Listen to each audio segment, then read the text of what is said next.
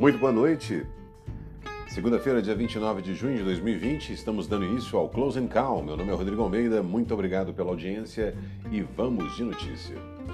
O Ibovespa fechou em alta nesta segunda-feira, penúltimo pregão do semestre, recuperando parte das perdas da sessão da última sexta, quando o índice recuou 2,24%. Hoje a bolsa seguiu o desempenho dos índices internacionais com valorizações de 2,32% do Dow Jones, 1,47% do S&P 500 e 1,2% do Nasdaq, puxados pelos desempenhos das ações da Apple e da Boeing. Ao final da manhã desta segunda foi publicados os dados de vendas pendentes de imóveis, que subiram 44,3% em maio, mostrando mais uma vez força de recuperação da economia americana. Já no domingo, o grupo farmacêutico chinês China National Biotech Group informou que uma vacina contra o coronavírus foi capaz de imunizar todas as pessoas que receberam as doses. No mercado de juros futuros, o DI para janeiro de 2022 teve queda de 3 pontos base, a 2,94%, o DI para janeiro de 2023 caiu 7 pontos base a 4,5% e o DI para janeiro de 2025 recuou 8 pontos base a 5,75%. Além disso, impulsionado pela produção, o lucro de grandes empresas industriais da China cresceu 6% em maio na comparação com o mesmo mês de 2019 indicando uma melhora considerável frente à queda de 4,3% de abril, segundo dados do Escritório Nacional de Estatísticas.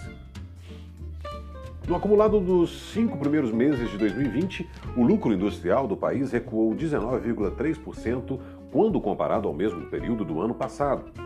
Também esperado o depoimento no Rio de Janeiro de Fabrício Queiroz, ex-assessor do então deputado estadual Flávio Bolsonaro, e suspeito de operar um esquema de rachadinha no gabinete do parlamentar. Já acerca da Selic, a previsão dos economistas, dos economistas caiu de 2,25% ao ano ao fim de 2020, na semana passada, para 2% ao ano ao fim de 2020. Acordo, por enquanto, consiste em reforçar os cofres das prefeituras com a recomposição do fundo de participação dos municípios e aprovar inserções de peças partidárias em rádio e TV neste ano.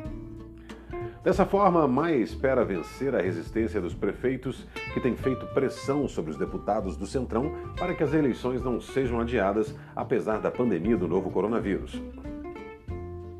Tensão política. Está previsto para segunda-feira o depoimento de Fabrício Queiroz, ex-assessor do então deputado estadual Flávio Bolsonaro e suspeito de operar um esquema de rachadinha no gabinete do parlamentar. Segundo o jornal Estado de São Paulo, os advogados da defesa de Queiroz foram comunicados no sábado que o interrogatório seria feito nesta segunda-feira pelos investigadores da Operação Furna, da Onça, que apura vazamento de informações sigilosas.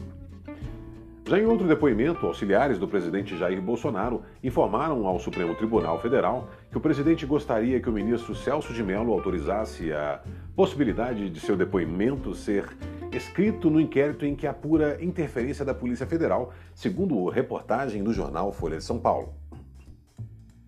Panorama corporativo. Os shoppings estão dispostos a fazer uma negociação dos valores cobrados dos lojistas na fase de reabertura das operações. Segundo Tiago Ering, diretor executivo de negócios da Ering. Já a Petrobras iniciou uma nova etapa de divulgação de oportunidade, conhecida como teaser, dessa vez referente à venda da totalidade de sua participação em um conjunto de sete concessões de produção terrestres localizadas na bacia de Solimões, no estado do Amazonas. Esse foi o Closing Call. Muito obrigado pela audiência. Meu nome é Rodrigo Almeida e espero todos amanhã no Morning Call. Tenham todos uma excelente noite. Até lá.